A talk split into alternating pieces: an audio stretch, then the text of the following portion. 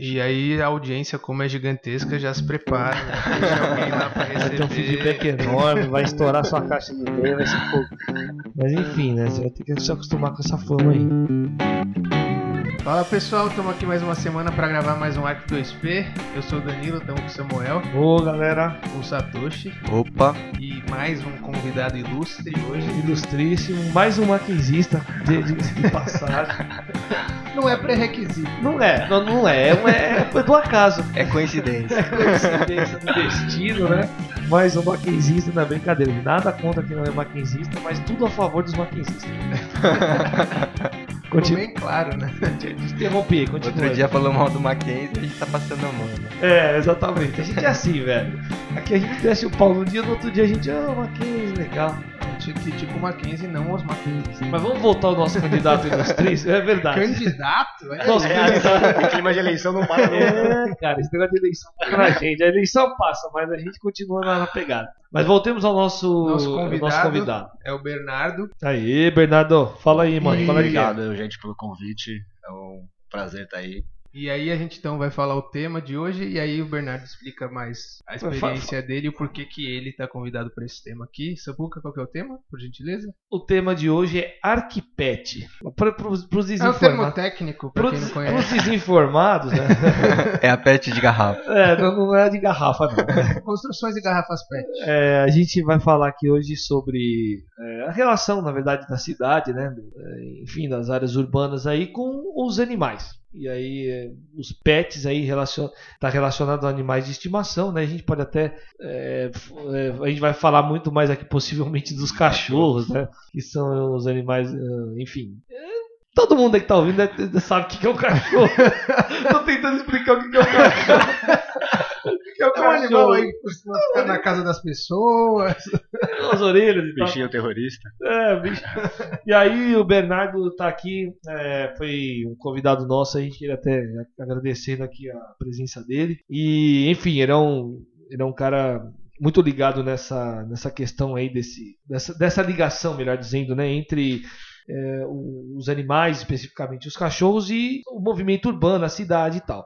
Ele vai falar um pouco mais sobre isso. A gente vai hoje decorrer desse tema aí e vamos tentar achar uma linha de raciocínio aqui pra gente brincar um pouco, certo? Bernardo, fala aí, cara, qual é que é a tua ligação exatamente? Primeiramente, você é um arquiteto, né? Sim, arquiteto formado pelo Mackenzie. Já demos spoiler do Mackenzie. Acabei de descobrir que 404 é igual Satoshi também. Aí, ó, Satoshi. Só que ele era da tarde e eu fiz de manhã. Vocês eram parceiro de turma lá, mas não... Não, de turma não, de né? Turma, vocês não eram parceiro de quê? É contemporâneo. Isso, contemporâneo. Eu gostei tanto do Mackenzie que eu fiquei um ano e meio a mais que ele. Você ficou... É Satoshi, se você não saísse em 4 anos e meio, eu não duvidaria. O japonês é fogo. Mas aí... Mas fala aí, Bernardo, qual é que é? Vamos lá. Bom, me formei em 2010. Eu sou especializado em sustentabilidade, né? E nesses últimos 3 anos eu tenho focado em arquitetura para pets. Então eu criei em 2015, final de 2015, o Places for Pets, que começou como um projeto social, né, revitalização de praças e criação de dog parks. E hoje eu estou focado completamente nessa área pet, né, tanto a parte de imobiliário, do minimalista, até a parte a escala mais urbana, né. E aí, sobre essa experiência até do Bernardo, a gente vai falar aqui, inclusive, acho que até uma coisa que era legal falar, a gente acabou de fazer um episódio, né, um programa, e que a gente estava falando ali sobre espaços urbanos e a relação das praças e tal, o quanto isso tem crescido ou o quanto isso tem diminuído, né? E qual a relação do sistema político com relação a isso e tal. Isso está diretamente... Ele sempre gosta de trazer a política para o assunto. Não, mas não tem jeito. Né? Ele quer deixar uma... Não tem jeito, tá ok? A gente tem que falar, tá ok? O Bolsonaro chegou rapidinho, mas já saiu. Então a gente até um pouco das questões políticas que a gente abordou de leve, né? Sobre a relação, enfim, da política com dos parques, dessas áreas urbanas. A gente acabou de gravar um episódio sobre isso e a gente estava discorrendo nesse episódio sobre os não parques, né, e sobre o que tem para ser feito, sobre as possibilidades, sobre a qualidade de São Paulo, o ranqueamento que São Paulo está em relação a isso, né? E a gente viu que existe uma discrepância muito grande na cidade como um todo, onde existe uma concentração grande de parques em algumas áreas, principalmente áreas mais periféricas, né? E nas áreas centrais são poucos parques, são aqueles parques de sempre, né, que a gente já conhece, o Ibirapuera, o Parque Vila Lobos e tal. Na verdade, a gente vai até trazer as nossas experiências particulares aqui, cada um vai falar um pouco sobre isso, mas dessa vivência até das pessoas no parque, mas com seus animais, agora sim, que é uma coisa que nos interessa discutir aqui. Eu, inclusive... E o quanto essas praças e esses parques estão preparados para receber. Exatamente. E a cidade também, né? E o quanto eles querem, né, na verdade. Acho que passa até por uma questão de vontade isso, né? Não sei se até uma questão técnica, mas às vezes é uma questão de vontade. Acho que às vezes é um assunto novo também, né? Acho que a cidade nunca esteve preparada para esse tipo de desenvolvimento. Dá para comparar isso com o negócio da bicicleta? Planejado. Acho que sim. Acho que com certeza. A bicicleta, se você for ver nos últimos 5 anos, mudou bastante a cidade, né? Então, acho que o pet ainda tá nesse caminho de mudança, né? O pessoal tá necessitando, né? Tem uma demanda muito grande e acho que aos poucos, né, a cidade começa a se adaptar. Principalmente os parques, né? Acho que o parque sempre teve essa relação com os animais, mas ainda falta muita infraestrutura, né? Acho que não só para pet, acho que tem muita coisa para melhorar até para o próprio usuário, né? Mas acho que para pet ainda tem um gap muito grande. É engraçado que não é que tipo agora o pessoal decidiu ter cachorros de estimação, não, sempre teve e agora que está sentindo que pode ter essa conexão com os parques e com a cidade, né? Mas é que falar uma coisa nova, agora dos anos 2000, descobriram hoje que não, dá para ter cachorro em casa. Mas o que eu acho que mudou foi a relação do homem com o animal, né? Antes era mais aquele negócio, cachorro tá no quintal, né? Hoje dificilmente a gente vê isso, né? Ele tá muito mais dentro, tá muito mais junto, né? Fazendo parte da família, entre aspas. Ali, né? Até os cachorros grandes. Exatamente, né? Isso que eu ia falar, que acho que o cachorro, a relação mudou muito, porque antigamente o pessoal considerava cachorro alguma coisa de quintal e mais pela segurança, né? Muita gente tinha cachorro de grande porte para fazer segurança de casa, então tinha essa divisão, né, do cachorro no quintal, não tão dentro de casa. E uma coisa que mudou bastante também, acho que é a relação do próprio ser humano com filho em São Paulo, né? O pessoal deixou de ter filho. Tá rolando uma substituição, né? Então, porque tá muito caro ter filho, então vamos adotar um cachorrinho que dá menos trabalho, não tem que pagar escola.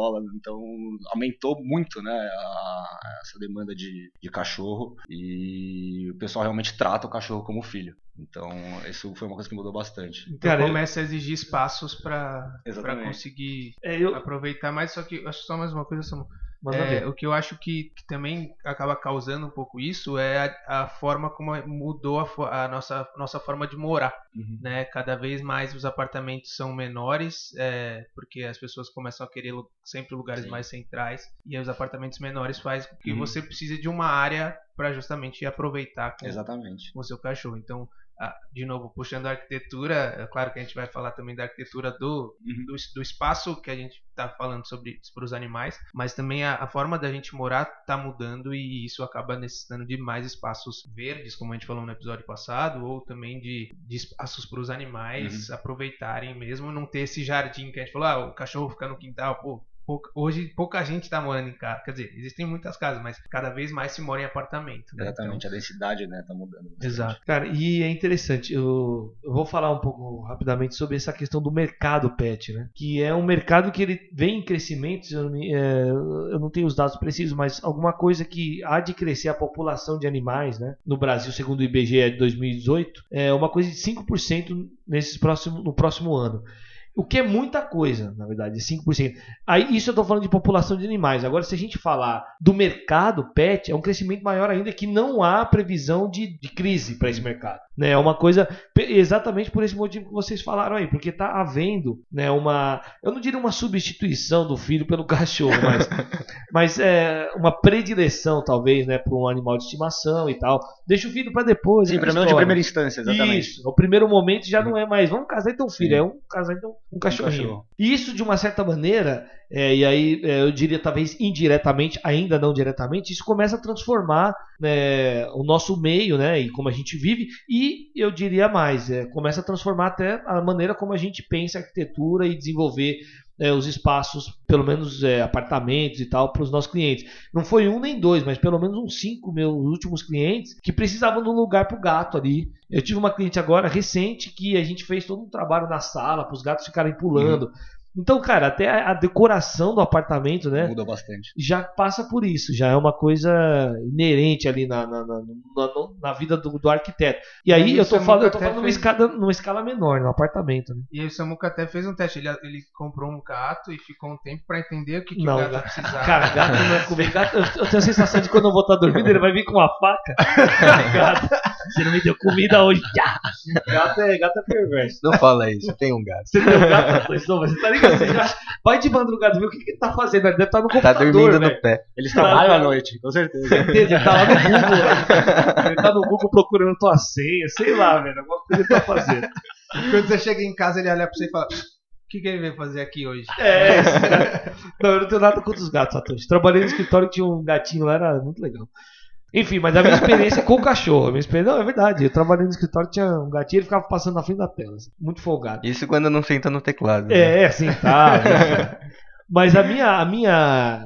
E aí eu vou dar meu depoimento pessoal aqui. Agora a gente vai partir mais pro caminho realmente do uso na cidade, né? Como é que os animais... Quem tá preparada? Ou melhor, a cidade tá preparada? Melhor, eu deixo essa pergunta no ar e a gente vai tentar responder isso aí ao longo do podcast de hoje. A minha experiência pessoal, eu adquiri não. Não é um bem, né? Eu adotei um animal há alguns anos. Ele tá com 3 anos, mais ou menos. Um cachorrinho, um bulldog. E aí, cara, eu nunca tive animal, né? Eu nunca tive cachorro. Os únicos animais com que eu tinha contato era o Danilo aqui no podcast. Brincadeira, Danilo. E aí, enfim... Ele tenta consertar, né? As besteiras que ele faz. E aí, enfim, eu tenho esse cachorro e, cara, comecei a sentir, né, as dificuldades de ter um cachorro em São Paulo, assim, né? Putz, como é que é? Vamos sair, né? Vamos jantar com a minha esposa. Vou almoçar com a minha esposa num fim de semana. Não precisa levar o cachorro toda vez, mas se você quiser levar, pra passar a semana inteira corrida, ter lá, o animal tá meio paciente, ele mora num apartamento, né? Aí começam a vir esses problemas aí. Putz, tem que procurar um lugar onde aceita o cachorro, né? Tem que procurar um lugar tal. Vamos no parque, aí tem um parque dá pra ir? Cachorro também, né? Que tem um menu de cachorro, é um filial alvo. Não precisa de menu de cachorro. Não precisa, mas existe. Não, mas tem bastante lugar que tem hoje em dia. Sim, já tem um. Mas aí a questão é: bom, tudo bem, vamos deixar pra lá o restaurante, vamos pra um parque. Putz, cara, tem parque que não dá pra ir com o bicho também, né? Então aí vira um negócio, se você não tem uma casa que tem um quintalzão ou não tem uma parte... E a maioria dos prédios, vocês me corrijam aí se vocês têm experiências diferentes, a maioria dos prédios não tem liberdade pro cachorro andar no térreo. Não, mas agora os empreendimentos estão focando bastante nisso. Tá rolando uma áreazinha, né? Mas os novos. Os novos, sim.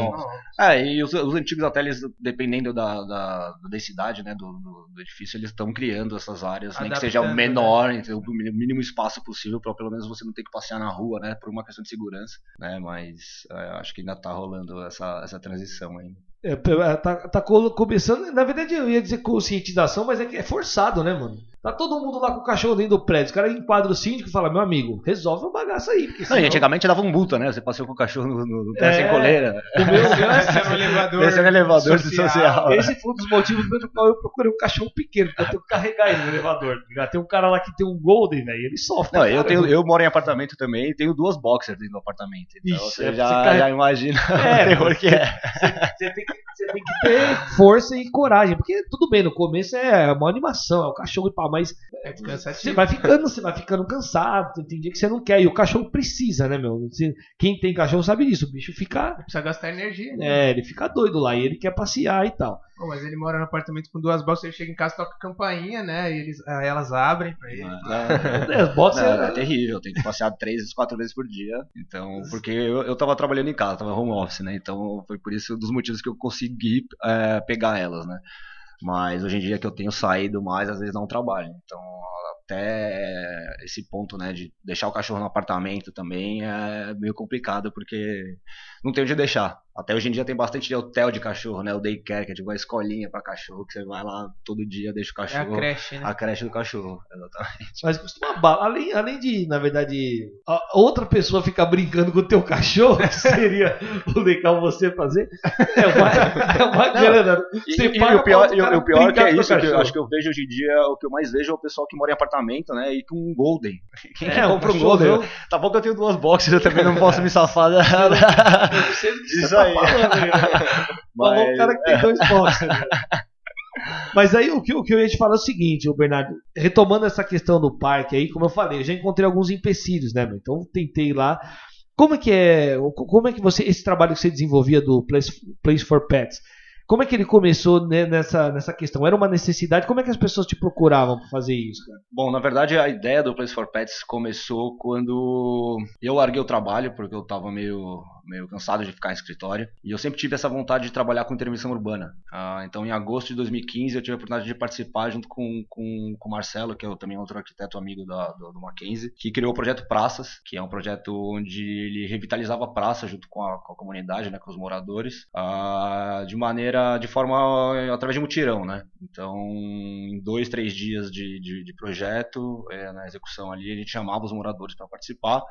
E dentre várias revitalizações, né, vários itens que a gente colocou na praça, como limpeza, mesa de piquenique, revitalização da quadra, parquinho, a gente criou um mini cercado para os cachorros, né? E depois da conclusão desse projeto, o que a gente teve mais feedback, assim, pelo menos o que eu tive de feedback positivo, foi realmente a parte do cachorro, porque quem frequenta bastante a praça, né, 2-3 vezes por dia é o cachorro, né, é dono com cachorro. E disso surgiu a ideia, né, de criar o Place for Pets, porque São Paulo tem mais de 5.000 praças e parques, e 1% disso realmente tem uma infraestrutura adequada para o cachorro poder passear, né? E como eu disse, eu tenho duas boxers, cara, então passear na rua com as duas é terrível. Passou a pessoa do lado, uma quer pular, sabe? Então tem aquele negócio, tem os horários de pico para passear na rua, então tem que ficar atravessando de um lado pro outro.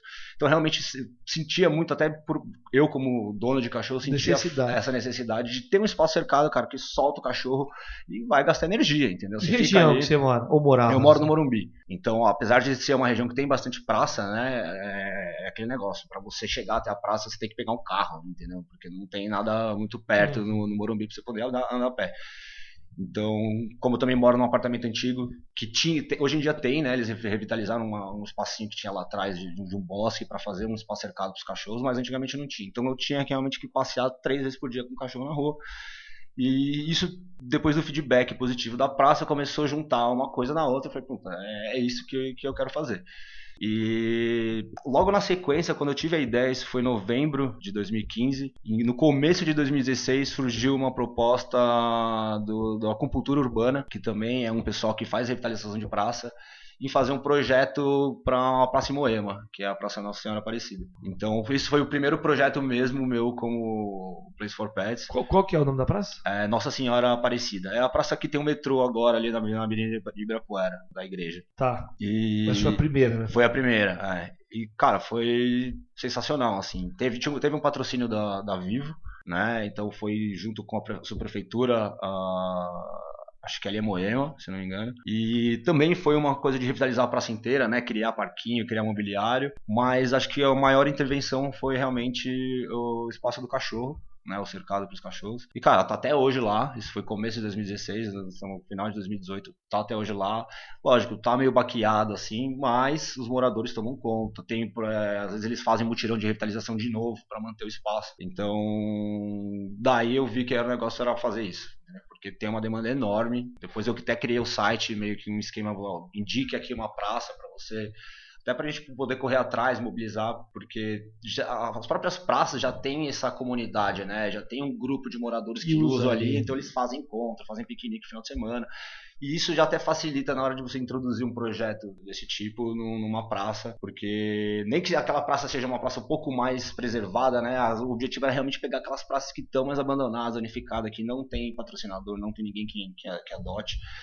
Então... E aí quando já tem essa mobilização, mesmo com a praça já não tão bem cuidada, né? E aí você é mais fácil de você criar força para conseguir essa revitalização, e ao mesmo tempo, quando você faz em forma de mutirão, a gente estava falando antes de começar a gravar aqui, faz com que eles sintam mais donos do negócio, exatamente. E então... cuidam mais, fazem a manutenção, então é o ideal, né? Porque aquele negócio, né? Acho que quando você só joga o mobiliário ali na praça, o pessoal usa no começo, mas depois de um tempo ele vai ficando meio abandonado, porque ele não participou de nada daquilo, ele não sabe nem de onde veio, de tanto que hoje em dia a gente vê um monte desses equipamentos de idoso na praça, né? E tem praça que o mato tá alto pra caramba e tá lá o equipamento de idoso, então é uma coisa meio largada ali, né? Então acho que quando o morador participa mesmo e ele tem contato, né? Pô, ele viu que aquele banco, aquele cercado, foi ele que fez.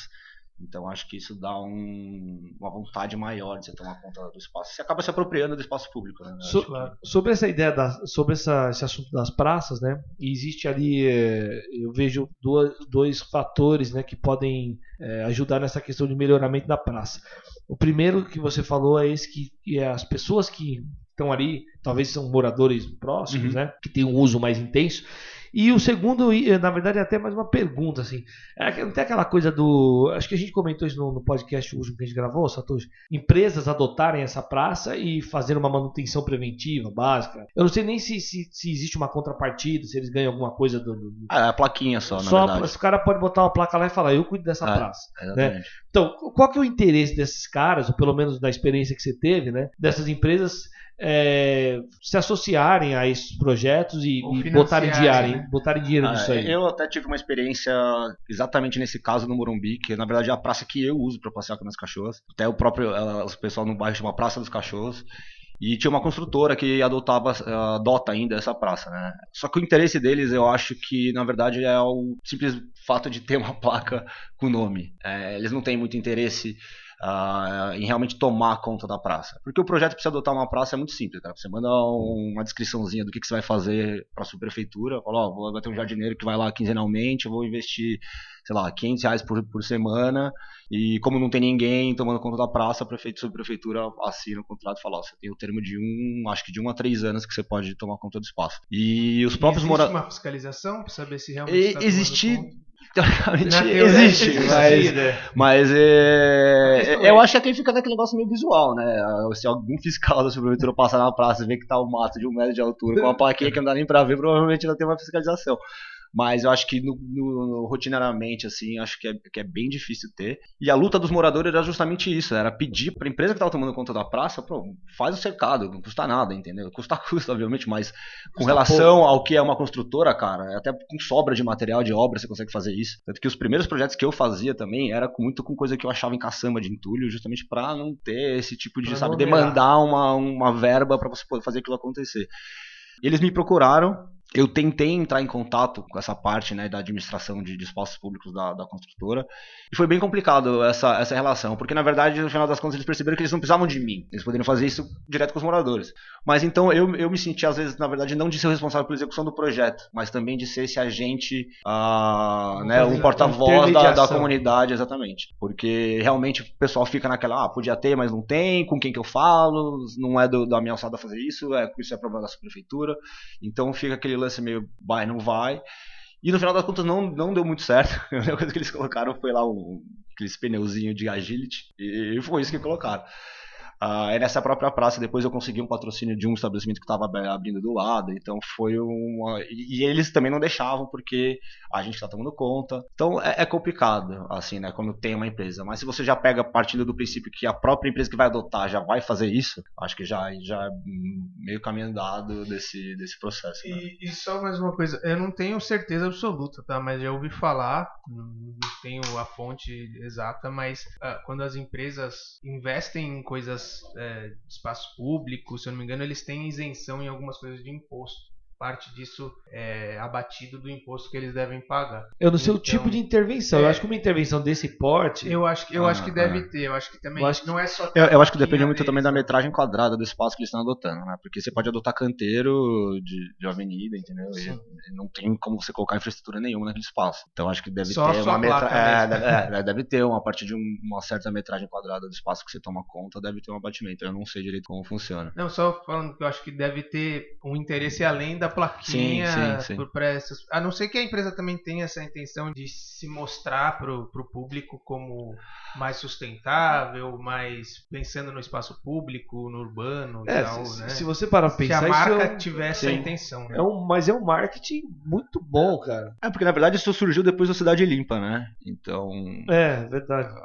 E aquele negócio também, a subprefeitura meio que passou a bola pra frente, né? Falou, ó, eu não vou tomar conta disso aí, porque são muitos espaços, cara, pra uma grana que você gasta pra tomar conta disso. Então, já que não pode fazer propaganda em lugar nenhum, eu também não tô a fim de tomar conta, então foi alguém vai tomar conta e põe a plaquinha lá.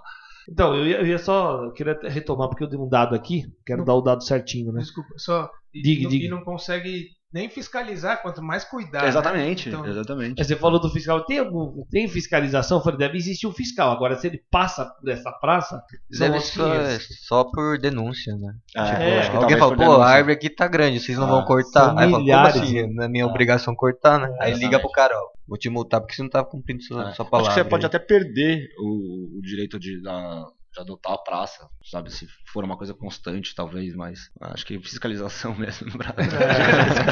Vamos tomar pelo geral. Mas é interessante essa ideia. Na verdade, eu acho que muita coisa... O Brasil é muito grande, a gente sempre fala de falta de fiscalização, mas é porque também quem usa ou quem passa acaba deixando...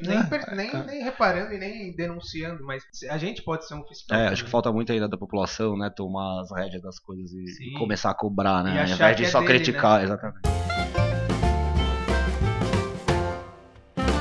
Eu ia falar só do número. O IBGE passou um dado que, na verdade, os animais de estimação devem crescer 5% ao ano. E os humanos devem crescer, a população, né? Menos de 1%. Ou seja, daqui a pouco eles estão saindo para passear, né? E aí, sobre números, sobre dinheiro, né? De 2013 a 2017 houve um crescimento de 18 bi para 25 bi, cara. Mas isso está muito relacionado com o que a gente falou no começo, né? A relação que você tinha antes com o animal, agora é outro. Né? Então, mas a gente está falando de 4 anos, de 2013 para 2017. O responsável desses números é principalmente a ração, né? Alimentação, mas também entra no quesito de comidinha, de coleira, todos os utensílios, né, para cachorro, faz parte desse... Até coisas mais fúteis, né? Roupa. Né? Tipo... Bom, você fica falando fúteis aí, tem gente que bota calça e sapatinho, chapeuzinho no cachorro. Você, hein? Né? Putz, velho. Eu conheço um amigo que coloca... Tem umas fotos do meu cachorro com gravata, é coisa da minha mulher, velho. Agora é coisa dessa mulher. E fique bem claro. Gravata borboleta. Gravata borboleta, velho. Eu do meu cachorro. A minha gravata, inclusive. Mas, enfim. Voltando àquela ideia das praças até, né? Por exemplo, eu tenho uma experiência lá. A minha esposa leva sempre... Ela que costuma mais levar o cachorro, que ela tem um horário diferente. Lá ela consegue se deslocar com mais facilidade. Ela leva o cachorro sempre no Parque da Independência, do Ipiranga, né? Cara, lá não tem um cercado pra cachorro. Mas, assim, eu acho que é meio que já um costume, né, de todo mundo soltar o cachorro numa determinada área e os cachorros ficam ali soltos. Mas isso, assim, variavelmente acontece algum problema, por exemplo, de algum cachorro querer morder ou se estressar com alguém que não tá nos cachorros. Fica a galera descendo de skate ali. Acho que os skatistas são os que se dão melhores que os cachorros, né? Mas, assim, isso poderia gerar uma demanda de fazer alguma coisa. Algum cercado, alguma estrutura que pudesse atender esses cachorros. Porque é uma população de cachorro ali, velho. Uhum. É pra caramba, assim, muito cachorro. Mas não tem nada, eles convivem ali. Eu tava até outro dia perguntando pra ela, né? Putz, até quando que os caras vão... que isso vai funcionar bem? Porque ali o Parque da Independência também é um parque que tem toda aquela questão histórica, então ele é um museu também. Eu não sei até onde que dá pra fazer uma intervenção ali, né? É que lá tem um projeto de paisagismo, né? Acho que lá não pode mexer, então, acho que é tombado. Tem um pedaço, na verdade. Eu não sei se tem tudo, eu sei que tem todo um jardim bonito lá, mas eu não tô falando daquela parte de baixo, que é um terrão assim, a cachorrada fica ali. São 2 parques laterais, onde fica... Perto do rio ali, do córrego ali, lá embaixo. Então, na Ricardo Jafé. As margens do rio Piranga. Poderia ser na parte de baixo. Onde deu o grito? Sabe onde deu o grito? Ali. Onde deu o grito pode ficar o lugar dos latidos agora. Péssimo esse trocadilho. Mas, enfim, que experiência que você já teve com essa coisa de parque? De você chegar lá num lugar e ter algum problema, alguma coisa que não te permitisse fazer isso, né? Eu acho que o que o Satoshi falou pode ser um dos fatores, né? De fato de ser tombado. Mas acho que parque é uma coisa que acaba sendo um pouco mais complicado para fazer, porque normalmente tem administração, né? Ou mesmo que seja do verde meio ambiente ou administração privada. Até o próprio Parque Burle Marx, que a gente estava comentando antes, também é proibido a entrada de cachorro no parque, porque é um parque de contemplação mas da natureza. Na coleira, assim, não pode? Não pode. Do portão pra dentro não pode. Não pode nem entrar com bicicleta, com skate, nada. Ali é complicado. Fazer alguma coisa. E desculpa a minha ignorância, mas o Parque Burle Marx é um parque particular. É particular. É da Fundação Arumbirman que toma conta. Mas mesmo assim é um espaço público. É um espaço público. O que na verdade eu acho que até facilita a relação entre você conseguir fazer algum projeto ali dentro, porque você consegue saber com quem você tem que conversar. Né? O verde meio ambiente já é uma coisa que tem que agendar. Tem o dono pra você falar, entre aspas. Exatamente. E ali também, a gente estava pensando em fazer um cercado fora, né? E quem quer fazer a manutenção daquilo? Eu acho que qualquer projeto que você faça de intervenção ou de criando algum espaço em espaço público tem que ter manutenção, né? E a gente já sabe, a gente está falando agora aqui, que se o Estado não vai fazer, né? A Prefeitura não vai fazer, a Subprefeitura não vai fazer. Então, acho que no final das contas sempre volta para a mesma coisa, né? Quem vai bancar isso tudo. Então ali no caso que você falou do Parque da Independência, eu não sei se porque é tombado teria algum problema em fazer, mas como você falou, tem os próprios usuários ali, né? Já tem um certo grupo que frequenta aquele espaço. Acho que seria mais o caso deles se mobilizarem, né? De vamos tentar fazer um cercado, mas foi o que eu falei, né? Eles não sabem como fazer, como chegar até o ponto de realmente implantar um projeto assim. Então parque eu acho um negócio um pouco mais complicado, justamente pela... O Ibirapuera também é difícil fazer um espaço cercado lá. Mas acho que no final das contas sempre tem um problema, né? De deixar o cachorro solto. O pessoal andando de skate. É o que a gente lidava com criança antigamente, né? Você vai em qualquer praça, você vê que o parquinho é cercado. Justamente porque o pessoal soltava o cachorro, então a criança tinha que estar protegida. Acho que agora tá meio que invertendo o negócio. Coloca o cachorro dentro do cercado, deixa a criança correndo. Não, também pra soltar a criança no parquinho e... Sabe, eu acho que era melhor você botar a coleira na criança e soltar o cachorro, velho. Fica com coleirinha com o moleque ali. Não, pior é que eu já vi vários, pessoa com a criança com aquela cordinha que estica, tá ligado? E o moleque vai até 5 metros ali, o pai fugindo de volta. Os caras da festa, não vou pôr uma coleira, vou pôr uma mochilinha de macaco que prende. Eles chamam, não é uma coleira. É o seguro. Quando eu penso nesse negócio de coleira de criança, me vem muito na cabeça aqueles moleque enjoado, mano. Aquela mãe tá vendo, Alfred, volta pra cá, menino. Tipo aquela coisa assim, né? Mas enfim, eu já vi umas crianças aí com coleira. Mas bem colocado. A gente tava no mundo pet, eu não sei que mundo é esse. É uma mistura de pet com sei lá o que, com kids. Mas voltando ainda à questão dos parques, insistindo nisso, tem um parque ali no Ibirapuera, um dos parques daquela região toda ali, que é onde fica o aeromodelismo. Sim. Ali tem um cercado e fizeram uma paradinha legal. Sim, ali fizeram legal. Ali foi um projeto do Pets, né? Eu não sei direito se foi junto com a subprefeitura ou se eles adotaram aquele espaço, porque na verdade você pode adotar você não precisa adotar 100% do espaço, então a praça não precisa adotar ela 100%, você pode adotar ou delimitar um espaço, exatamente. E eu acho que, diferente do que eu costumava fazer, que era uma coisa muito mais da população participar, né, de ter esse engajamento mais familiar dos moradores se ocuparem do espaço público, ali é um negócio com uma infraestrutura um pouco melhor, né? O cercado é mais alto, tem divisão de espaços para porte diferente, então a gente sabe que se soltar cachorro ali, chegar com boxer, por exemplo, e ter um monte de chihuahua no lugar, não vai dar muito certo, cara. Então tem essa delimitação também de espaços para porte de cães diferentes. Mas acho que é uma iniciativa muito legal, cara, que eles fizeram ali. E no final das contas, né, pensando em patrocínio, quem que seria o melhor patrocinador para fazer isso acontecer? O cara que vende coisa pra cachorro. Exatamente. Então, assim como a gente vê agora até na Faria Lima vindo para cá, tem o canteirinho aqui onde tem a ciclovia. Você vê que a Smart Fit tá fazendo uns banquinhos com equipamento e não sei o que. Então eu acho que nada mais justo, né?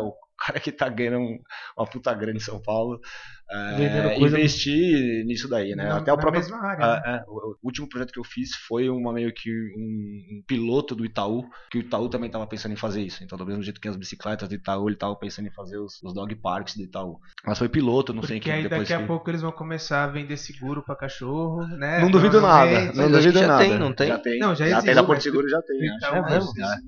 Tem seguro pra cachorro. Bom saber. Seguro e plano de saúde também. Já paga o plano de saúde, você vai pagar a consulta todo mês. Eu não tô nesse padrão ainda financeiro. Não é barato. Não, mas é bem mais barato que de criança, por exemplo. É muito mais barato. Acho que dá uns R$50 por mês, por aí. É mesmo? O seu cachorro tem direito a fazer um exame de sangue lá? Dependendo do... Tem o top, né? Que você tiver. Depende. Se é o Amil, Blue, que é encarnação, tudo. O top depende de helicóptero. Fazer inspiração dos cachorros. Não, mas é... Helicóptero. Dependendo da raça, né? Você tem o bulldog, cara, mais pra frente, o próprio tem muito problema de respiração, né? Então, às vezes, verão, correndo, brincando, dá uma taquicardia nele, tem que levar alguma coisa. Mano, o bulldog... Porque... Tem raças que dão muito problema, né, cara? Então... A gente fala que o bulldog, na verdade, ele é aquela... Como que eu esqueci o nome da... O pessoal fala, né? Não é pipeta o nome. Aquele negócio onde você coloca todos os... Pipeta? É. Que isso? É uma linguagem química, um bagulho químico lá. Chama a pipeta mesmo. Você bota todos os negócios, faz um experimento e sai o raio do cachorro. Ele tem todas as doenças possíveis, né? Doença de coluna, de nariz e... Mano, o meu ainda não deu no zica nem nada, mas eu tô só... Você acha que não? Ele ronca à noite, mas como você ronca mais alto, mais, eu não ouço. Essa noite eu levantei lá pra ir no banheiro e tava com a barriga pra cima. Mano, ele é um xarope. Mas enfim, voltando à nossa realidade aqui dos pais. Toda vez tem que voltar, né? A gente viaja, velho. É que bicho é um negócio muito louco, né? Como eu falei já no começo, eu tive esse é o meu primeiro cachorro e, putz, é uma experiência, assim, sensacional. E voltando agora, assim, à nossa experiência com os espaços, né? Eu queria continuar falando até de alguns espaços em São Paulo. Até pra quem tá ouvindo aí ter essa... e se quiser, na verdade, experimentar e até pode depois, no final aí, né, Satoshi? Falar nos comentários aí, enfim, o que sugerir alguns lugares que poderiam ser melhorados, enfim. Não que a gente tenha esse poder pra fazer isso, mas... A gente fala com mas eu tô aqui. Mas o Bernardo tem. E aí, enfim, partes que poderiam ser utilizados. Eu acho que uma coisa interessante pra caramba da sua fala aí, velho, a gente tá batendo muito nessa tecla das empresas botarem dinheiro pra isso, né? Mas isso é interessante, ok, vai funcionar, os caras vão fazer.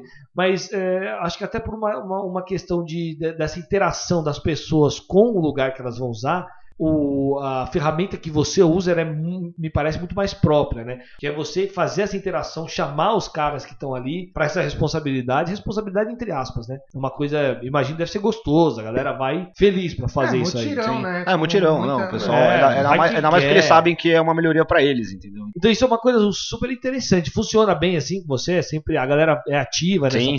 Sim, sempre, dos projetos que eu fiz sempre teve um feedback muito positivo, tanto na hora do mutirão como depois, né? Foi até porque o Danilo tava falando, eu acho que você participando daquilo, você toma conta. Então, talvez o estilo de projeto, né, que o Pets fez ali no Ibirapuera seja uma coisa legal justamente pela densidade do espaço, né? Porque a infraestrutura que eles têm ali é grande pra caramba. E como um modelo também. Sim, mas acho que talvez eles meio que juntando os dois, entendeu?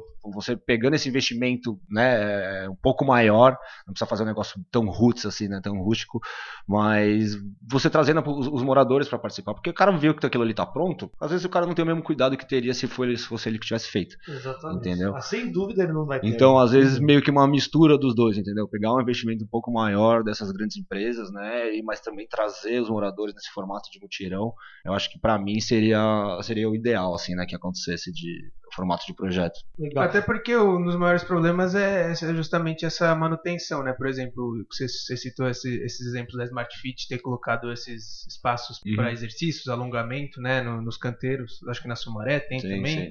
Mas aí acho, não sei se é da Smart Fit, mas acho que é da Blue Fit. Não, eu acho que é essa tendência, né? A Smart Fit não teve a sagacidade da ideia, né? Mas eles, aí nesse caso, eles chegam e colocam. Então eles têm que fazer essa manutenção, né? Então o usuário tá cagando. Sim, na real, né? Exatamente. Ele acha legal o que tem, mas ele não se preocupa. Mas acho que qualquer equipamento que você põe em espaço público vai meio que ter isso. Entendeu? Vai ser deteriorado. Né? O pessoal, ele não, quando você não participa daquilo, você não toma cuidado. Cara.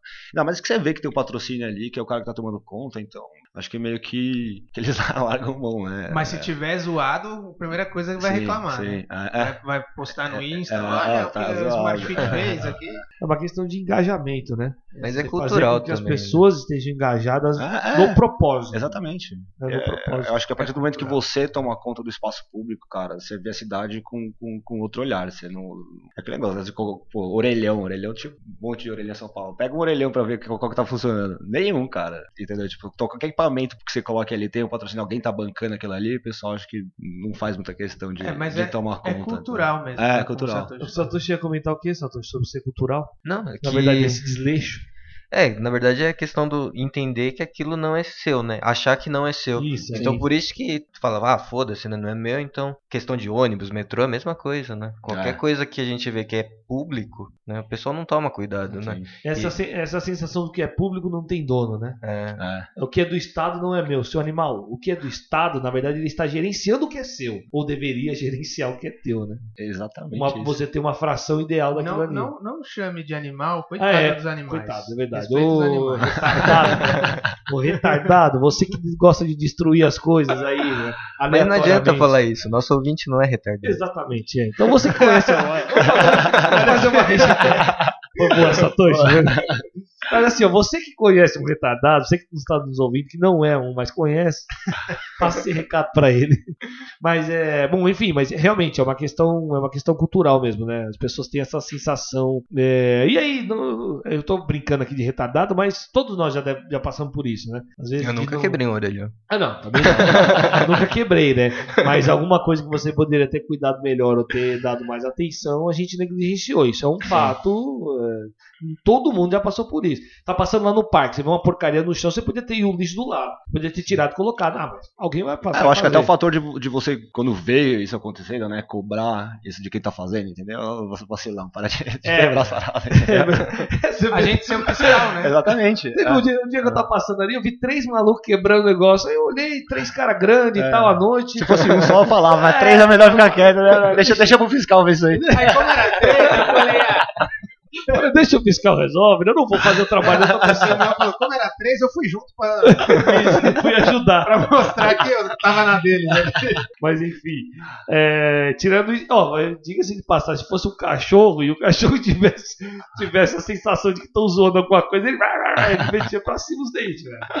O cachorro eles são sangue nos olhos. Pelo menos o meu né? Ele é meio marcado. Mas, enfim. Eu queria acrescentar que eu acho muito legal a ideia, como a gente estava falando antes, algo que tem muito pouco, eu não sei no Brasil, mas eu sei que em São Paulo se tem poucas empresas, ou quer dizer, acho que é a única que eu conheço, não sei se você tem concorrentes nessa área. Não tem. Mas, assim, é genial e eu acho que, assim, é mais uma coisa que a gente enxerga que no Brasil está um pouco atrasado, né? Então, eu morei um tempo em Israel e eu morei em Tel Aviv, que é a cidade uma das mais desenvolvidas ali, e é impressionante, eu acho que eu vi lá primeiro antes de eu ter visto aqui. Mas, assim, todas as praças e parques tinham um cercado, cara. Claro, os menorzinhos não, mas... Uhum. E eram pensados, assim, especialmente com aquele espaço. Eu acho que eles não é que depois adaptavam, como a gente tá falando, vamos tentar criar um espaço... Não, já era pensado para ter esse espaço para os cachorros, para serem soltos.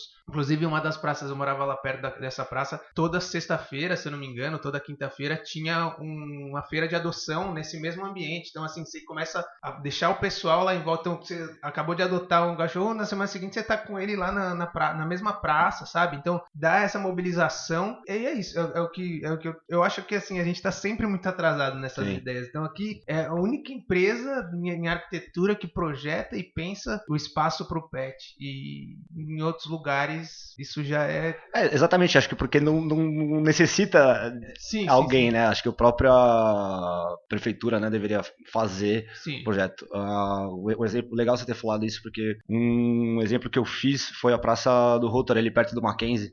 Sabe que tem a quadrinha? Praça do Rotary, deixa eu tentar lembrar onde é exatamente. Perto da Buenos Aires? Descendo, não. No Mackenzie, ali descendo do Pão de Açúcar. Na Rússia?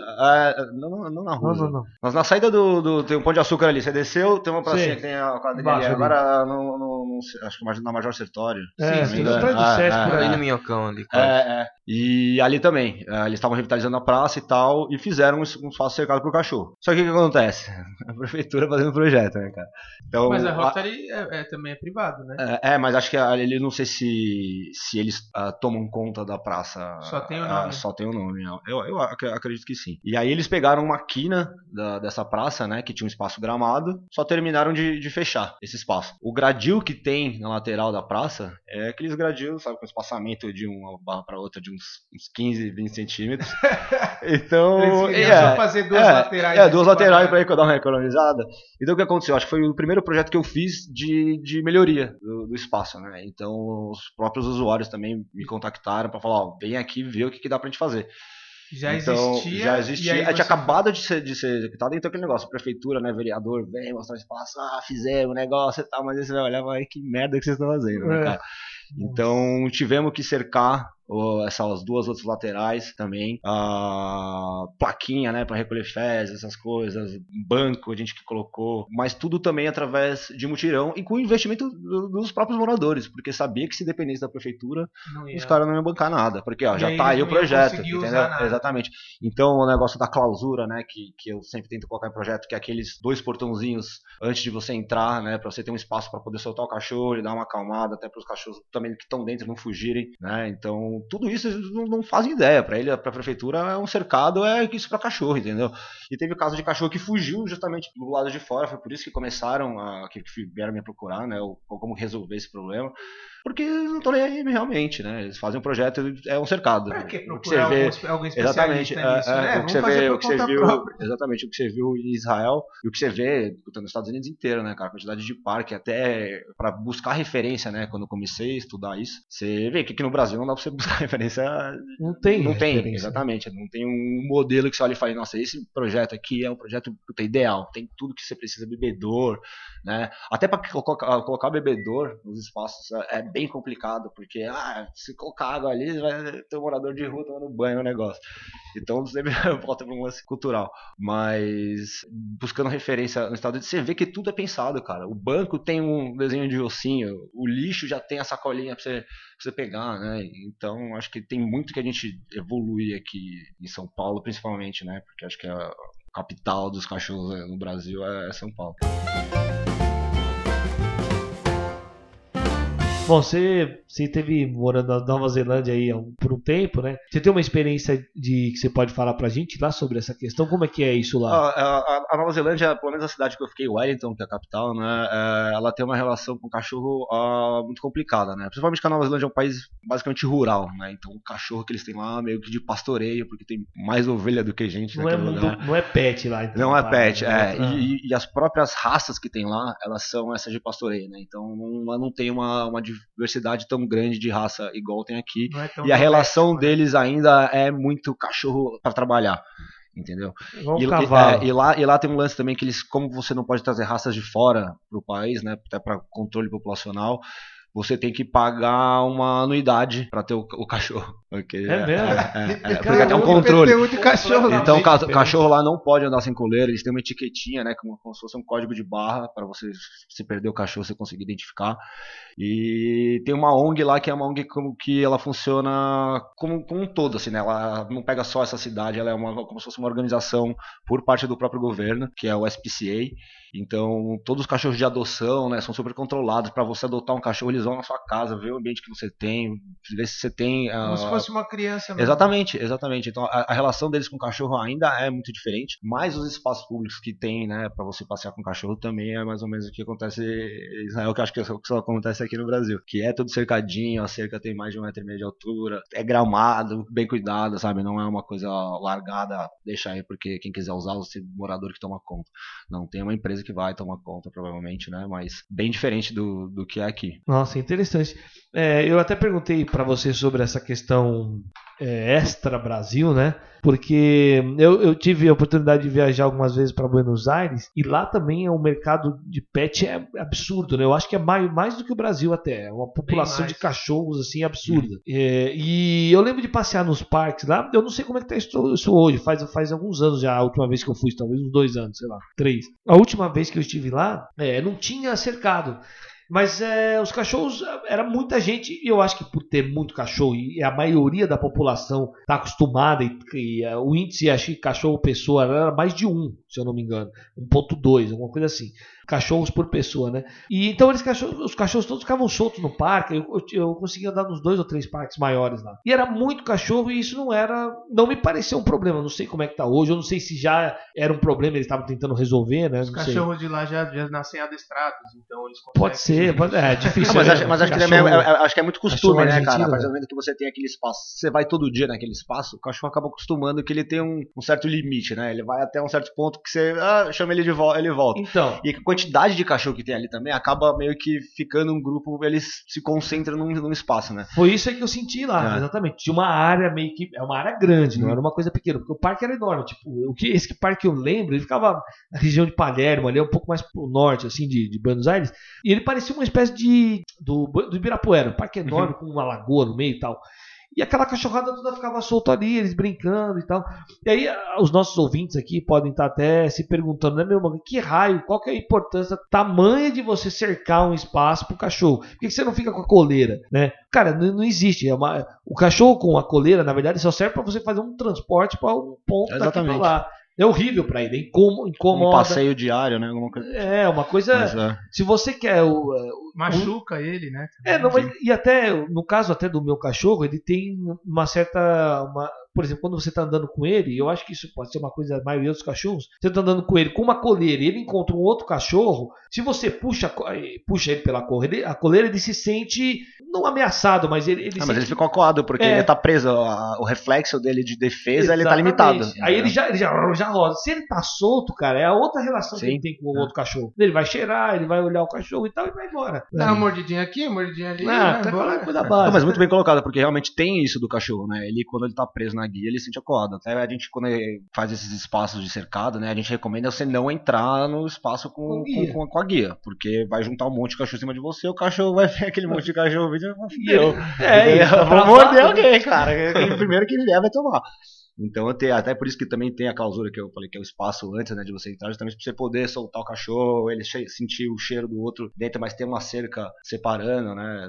É uma adaptação ali, né? Sim. E isso, obviamente, é uma segurança pro seu cachorro e é uma segurança para aquelas pessoas que não gostam de cachorro e não são obrigadas a conviver com o cachorro, né? O cara tem esse direito.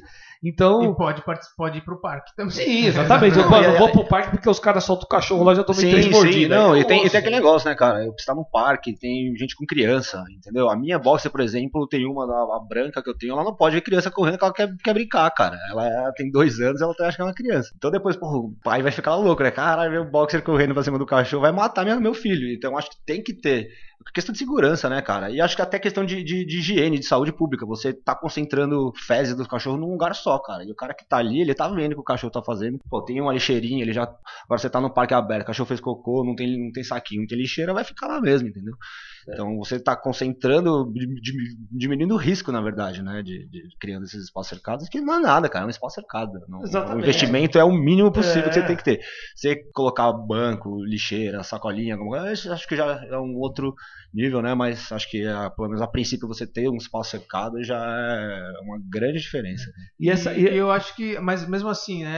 A gente fala com uma simplicidade, tipo, um espaço cercado, só que, cara, a importância de um projeto ou de alguém que entende do negócio, né? Porque provavelmente foi isso que pensaram, né? Parqueiro Rotary lá. Exatamente. Comentou, E ele falou, espaço cercado, pô, mas eu já tenho 2 cercas, então eu vou só usar 2 cercas, e aí eu uso pra fazer o meu cercado. Não, tipo, tem coisas básicas que precisam ser feitas e precisa de projeto, cara.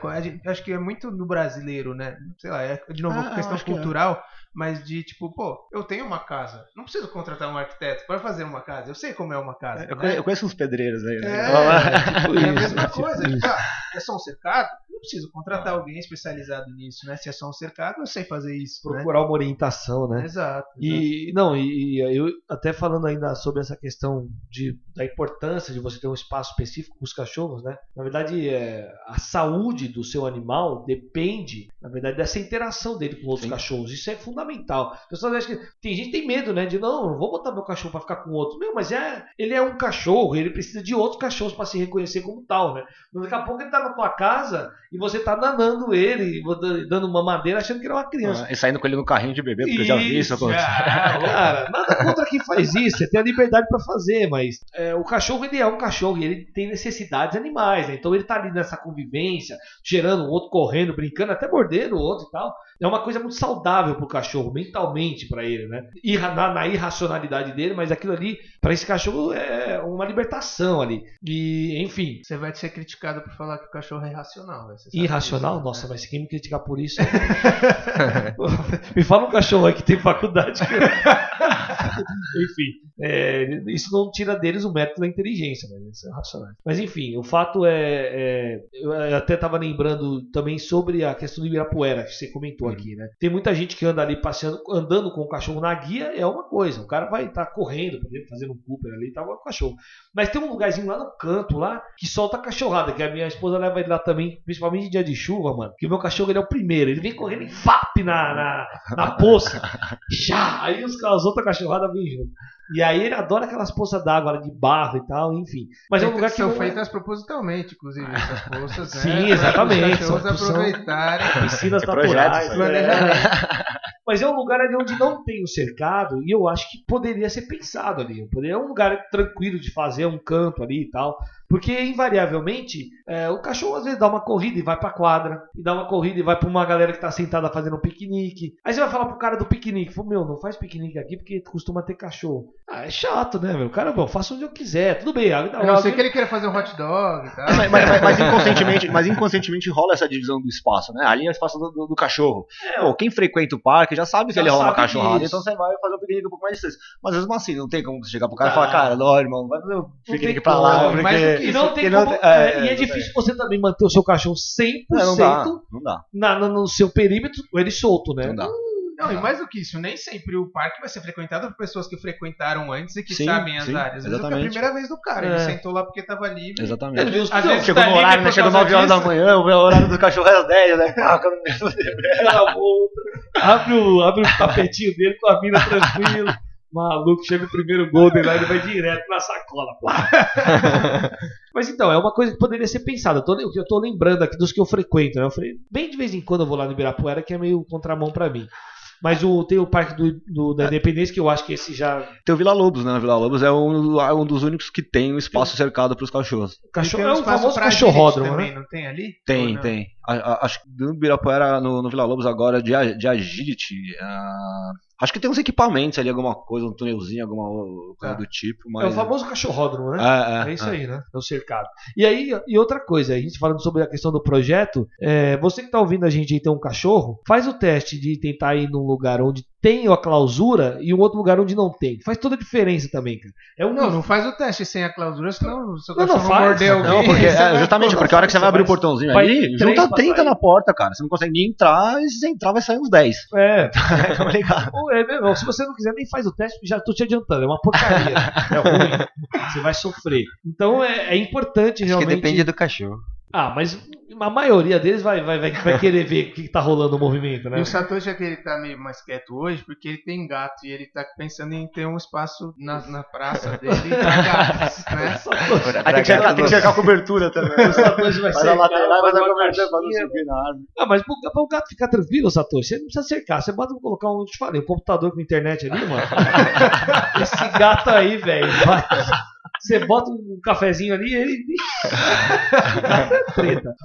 E aí, o cachorro que é xarope, né? O cachorro você joga um osso... É que gato é mais difícil de relacionar com outros gatos. Eles são mais solitários, né? Eles são mais temperamentais. Não, eles são mais ariscos, na verdade. Você tem um... Qual?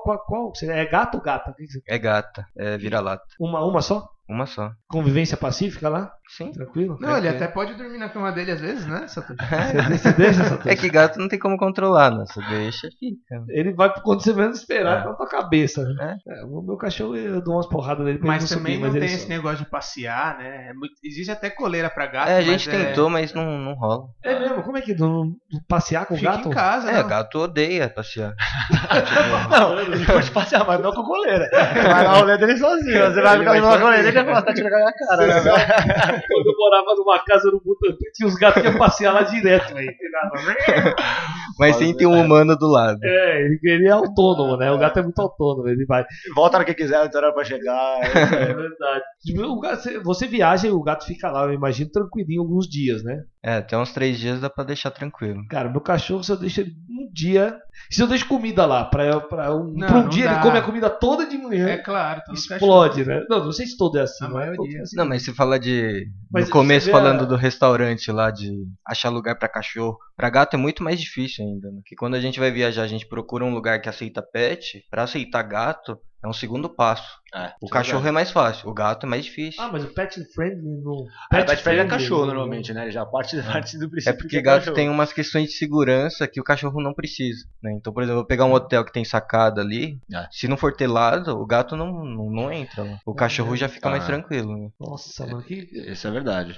Existe agora. Até eu tô procurando um hotel pra gato, tá difícil de achar.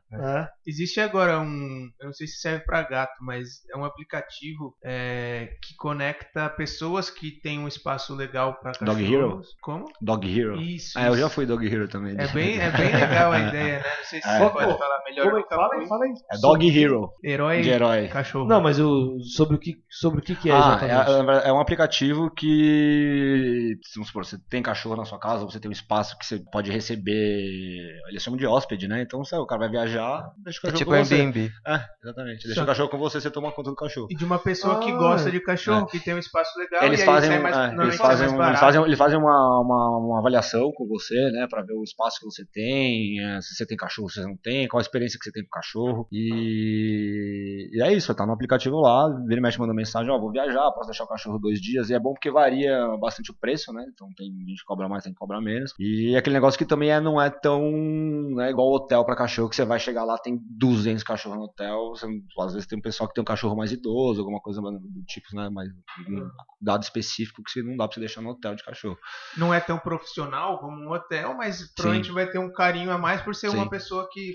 E é um ambiente familiar, exatamente. É casa, não tem toda a infraestrutura. Chocamelas, exatamente. Legal, não. Você chama de Dog Hero, mas na verdade, quando eu viajo, eu ia deixar na casa de uma moça lá que a minha esposa conheceu no parque. Ela não tem cachorro, tem 2 crianças, e ela recebe esses cachorros. Tem os pet sitter também, né? Pet sitter é tipo uma babá de cachorro. Você deixa o cachorro na casa de uma pessoa. Ou ela vem, tem gente que vai na sua casa também, às vezes tá viajando. Gato, principalmente, né? Pra não ter que ficar mudando de ambiente. A pessoa vai lá na sua casa, troca comida, troca caixinha de areia, põe água e tal, fica um tempo brincando com ele e depois vai embora. Às vezes você deixa o Snark lá com essa moça e às vezes ela deixa as crianças com vocês. Não, essa troca a gente não fez ainda, não, mano. Você é louco. Tem 3 crianças na sua casa. É feriado agora. Vou descansar esse feriado aí. Você é louco. Mas ela, mano, as crianças adoram quando o Snark vai pra lá, né? O cachorrinho lá e ela fica lá 2, 3 dias com ele, a gente viaja e tal. Super tranquilo, é de confiança, uma pessoa que a gente... Mas engraçado a gente tá falando de hotel pra cachorro, justamente porque acho que de uns 5 anos pra cá, né, junto com esse boom de pet, também começou a surgir esse negócio de hotel pra cachorro e daycare, né, que é a creche. Cara, tem muito em São Paulo. Eu acho que os bairros que mais tem, assim, né, que são a densidade maior de cachorro é Brooklyn, Moema é a primeira, né, e o Brooklyn é o segundo. Então, sei lá, você vai na Guararapes ali, tem 5, um do lado do outro, 6 hotéis de cachorro. E tá tudo lotadaço, assim, cara. Porque foi o que eu falei, o pessoal sem noção, compra um Golden e... pra deixar no apartamento. Eu trabalho o dia inteiro, né? A esposa trabalha o dia inteiro e alguém toma conta do cachorro. Exatamente. Então, por isso que a importância de espaço, né? Ter espaço público, parque, pra você poder passear, nem que seja final de semana, né? Já que o cachorro não tem essa frequência de exercício diária, nem que, pelo menos final de semana o cachorro tem que correr, tem que socializar com outros animais. E tem agora, né, essa opção de você levar o cachorro na creche, deixar ele o dia inteiro, pelo menos o cachorro Sem contar os passeadores, né? Sim, também tem bastante. Nossa, isso é, lá na Argentina enviou direto também. Os caras... até pra quem tava desempregado, teve uma época que o passeador era tipo de inventário Uber, o passeador tipo era uma solução. O passeador do cachorro. Mas é até interessante para os passeadores, né? Em região que tem esses parques assim, né? Você consegue levar pra deixar, soltar o Exatamente. Cachorro, depois... Eu, quando comecei a fazer as praças, né? Tive um feedback muito positivo de adestrador. Porque como é um espaço, né, cercado e tem alguns obstáculos, tem alguma coisa, né, para eles fazerem exercício, até para você poder treinar o cachorro, a obediência do cachorro. Então o feedback deles foi muito positivo com relação à criação desses espaços, né? Porque melhor do que você ficar passeando com 10 cachorros na guia, né? Até para você poder acostumar aqueles cães que estão passeando com o cara. Então, só sempre contar, né? Se eu cheguei com 10, na hora de recolher, recolho 10. Mas... recolheu 10, mas tudo diferente. Bom, mas... Bom, eu acho que só mostra esse crescimento do mercado, né? Isso que tudo a gente está falando, quantidade de hotéis, esses aplicativos que conectam um possível dono com alguém que precisa de um espaço para deixar algum tempo. Tudo isso mostra o crescimento do mercado e o quanto, aí já indo nosso podcast é de arquitetura, então mostrar essa conexão como a vida, tanto arquitetura e urbanismo, né? Mostrando como a nossa vida tem que ir adaptando e a gente percebe que cada vez mais os pets estão presentes, tá? O crescimento absurdo do mercado e também porque as pessoas cada vez mais tendem a ter animais e é importante a gente sempre pensar isso na hora do nosso projeto ou no projeto urbano, entender como eles relacionam com a cidade, né? Você tava, parece que alguém até inicialmente vai pensar, mas o que tem a ver, velho, cachorro com arquitetura, né? Mundo pet tem muita coisa a ver, né? Porque compartilha verdade, os mesmos espaços, né? A gente, enquanto arquiteto, projeta para as pessoas e, na verdade, baseado na como as pessoas vão usar, vamos falar de uma residência, né? E tudo aquilo que é inerente ao uso dessa pessoa. Então, o animal ele passou a ser, ele já tem um espaço, né, muito maior no dia a dia das pessoas.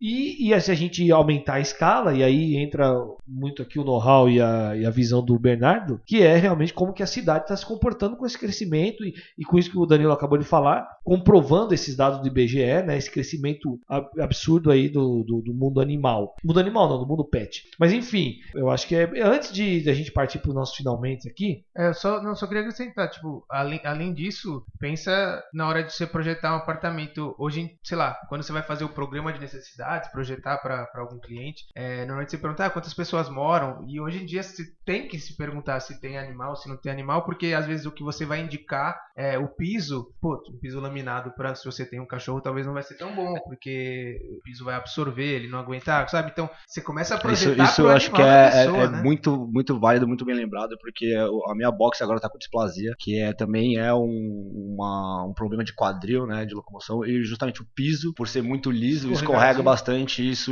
intensifica, né, muito o problema dela. Então tem que ser um piso mais borrachado, alguma coisa que deslize menos. Acho que todos os detalhes, assim, apesar de que a gente acha que não faz essa diferença, mas faz bastante diferença, sim. Faz muito. E tanto nos materiais, né? de xixi, de sim. Cachorro, né? Então, às vezes, o sofá que você vai indicar, ou o tapete, sim. Se tem tapete, se não tem tapete, tudo isso você tem que pensar. Não só especificamente fazer um móvel para o gato que vai passear pela casa, mas sim um móvel da pessoa. Sim, que tá acho lá, que pensando também em estabelecimento, né? Se eu pensar... que você falou que, vou no restaurante, qual é a pet friendly, onde eu vou levar? Normalmente você vai num restaurante que se diz pet friendly, você vai pôr a guia do cachorro aonde? No pé da cadeira, né? Então até a questão de mobiliário não é pensado para isso, o ambiente não é pensado para isso, né? O espaçamento entre as mesas não é pensado para isso. A altura da mesa não é pensado para isso. Acho que tem muita coisa que dá para se adaptar em projeto, né? Pensando no bem-estar do usuário e também no bem-estar dos pets, né? Que acho que a gente ainda não chegou nesse level de... A gente enxerga muito como duas coisas separadas, mas cada vez vão ser uma coisa sim, só, né? Exatamente. Se eu quiser agradar meu usuário, eu tenho que agradar sim, o pet. Exatamente. A chance dele vir com um pet é grande. A gente ainda não tá nesse padrão aí... Tel Aviv, né? Vamos chegar lá. Lá tem bunker até pra cachorro, né? Tem bunker pra tudo lá, né? Tipo bunker. Aquele negócio bunker, de bunker. Isso. Não, bunker é pra qualquer pessoa. Então, né? Mas tem uns específicos com cachorrinho também que mete a pata do buraco. Uma toca, né? Enfim, eu acho que deu pra gente conseguir explanar legal essa ideia. E antes da gente partir pro nosso finalmente, eu queria até que o Bernardo dissesse aí do que ele recomendaria, né, algumas praças, até que você mesmo trabalhou e desenvolveu algum trabalho lá, que você entende que são praças legais, você podia recomendar e falar de alguma que você lembre pra galera que tá ouvindo a gente aí e fazer uma experiência com o seu animalzinho lá. Bom, eu acho que de parque assim, né, Vila Lobos, logo de cara, porque tem dois cercados, o espaço é grande, tem bebedouros, deram uma revitalizada lá, então tá super bacana pra passear. Praça, eu acho que é de Moema, né, que eu comentei aqui, a Praça Nossa Senhora, ela é na frente da igreja, atrás da igreja Nossa Senhora, acho que tem um metrô ali agora também. Eu fiz uma na Vila Mariana, que chama Praça Rosa Alves, também é atrás do metrô na Rosa. Tem aqui Saltoquita também na Vila Mariana, Santana, tem a praça agora não lembro o nome da rua, Augusto Tolli, mas chama a Praça Reinaldo Proetti. Tem uma no Morumbi, a Praça dos Cachorros, que para quem mora na região ali já deve ter ouvido falar. Acho que o Parque da Aclimação também tem um espaço legal para os cachorros. E hoje em dia tem um projeto que chama Parcão, que também tem algumas praças novas aí, agora de cabeça não sei, mas se provavelmente pôr no Google aí dá para achar. Parcão é projeto da prefeitura? Então, isso não, na verdade não é um projeto da prefeitura, isso é uma iniciativa de um vereador que começou fazendo agora eu esqueci, na Chácara Clabim, que é com verba... Agora esqueci como é que fala, mas eu acredito que seja da prefeitura, mas a infraestrutura é legal também de se usar. Mas tem um site, acho que chama parcão.org, não sei, se o pessoal quiser também acessar para dar uma conferida, ou se procurar Parcão no Google, acho que talvez seja mais fácil de achar, porque eu não estou muito a par do nome do site. No seu Face, talvez a gente consiga encontrar os... Sim, no Facebook, o site está previsto para voltar começo de 2019, e no Instagram tem também. E aí, agora a gente está falando do Place for Pets. Isso. Que é Place 4 Places 4 Pets. Isso. É isso que eu ia falar pra ele. Então, assim, quem quiser, morador que tem uma praça perto que precisa desse contato seu, ou alguma empresa que pensa em adotar uma praça e quer a sua ajuda, a sua consultoria, o projeto, tudo mais, como que entra em contato? Pode entrar em contato tanto pelo Facebook, facebook.com/places4pets, e no Instagram, @places4pets também. Só lembrando, é places, tá? No plural. No plural. 4, numeral, né? Isso. E pets. Places 4 Pets. E aí, bom, tem lá no Facebook, o site tá para sair no começo do ano, né? Isso. O Bernardo falou. E no Instagram também, contactando ele lá por uma dessas vias aí sociais, né? Como é o nome desse negócio? Redes sociais. Redes sociais. Mídias sociais. Fugiu a palavra. Enfim, contactando ele por uma dessas redes aí, você vai conseguir ter uma noção boa de um profissional, um cara que entende disso e já tem um know-how pra fazer um negócio direito, né? Exato. Mas acho que é isso aí. Só bom, pra terminar o negócio do Parcão lá. Lá veio o cara do gato. É parcal.org. .org, né? É isso aí. Parcal.org, certo? Parcal é não... Cal. C-A-O. C-A-O. Muito bem. De arquitetura. É verdade, é bom especificar. A gente pode deixar isso depois na descrição, né, Satoshi? Podemos. Os links lá, tudo direitinho, que aí quem quiser, tiver um interesse maior, pode procurar direto na descrição desse episódio de podcast. Danilão, acho que é isso, né? Queria agradecer de novo a presença do Bernardo, sempre agregando muito a nossa conversa, esse know-how importante para o nosso assunto. Também agradecer os ouvintes, queria, se vocês quiserem dar feedback, sugestões, participar, a gente tem o e-mail podcast.arq2p@gmail.com, ou no Facebook Arq2P, ou no Instagram podcast_Arq2P. Agradecer também o Coworking Arq, sempre cedendo espaço aqui pra gente, para as gravações e reuniões. E é isso, agradecer a todos, agradecer o Bernardo. Imagina, o prazer foi meu, gostei muito de participar aí, parabéns pelo projeto de vocês. Sempre que tiver um assunto pet aí, ou de praça, espaço público, vai ser um prazer participar. Com certeza, a gente está convidado para os próximos e vamos arranjar um cachorro aí cada um para ter uma experiência própria, hein, Danilo? Pode ser gato, deixa ele ter gato. É, a experiência do gato já funciona, mas você é o único que tá. Ah, mas calma, né? Eu não tô na minha casa ainda. Quando eu tiver na minha casa, eu vou ter meu cachorro. Você vai fazer um bicho aí, cara. Você não tem nada? Nada? Não tem. Oh, pega um coelho, cara. Já que os pais dele consideram ele um animal. Já tem um pet, né? Os pais dele consideram ele sendo pet. Aí eu pulo a cerca quando eles me levam pro parque, aí não dá certo. Muito bem, galera. Mais uma vez, dadas as devidas recados aí, as importâncias. Encerra de vez essa bagaça, Eurinha. Valeu, galera. Até semana que vem. Valeu, um abraço. Valeu. Pera aí, só antes de finalizar. O Satoshi dos gatos sempre quer. É que a gente tá. Agora o Satoshi vai sofrer bullying. É que a gente tá na fase de transição de plataforma, então tem que estar sempre avisando até a gente migrar totalmente. Aviso importante. Então, quem tá usando o iTunes, o podcast da Apple, por exemplo, a gente tá com. Quem tá no feed antigo, a gente colocou um logo preto e o feed novo tá com o logo branco. Então, quando procurar lá, possivelmente vai estar os dois, tem que estar, né? E aí o preto é o que vai estar sendo desativado e o branco é o que tá oficial agora. Muito bem.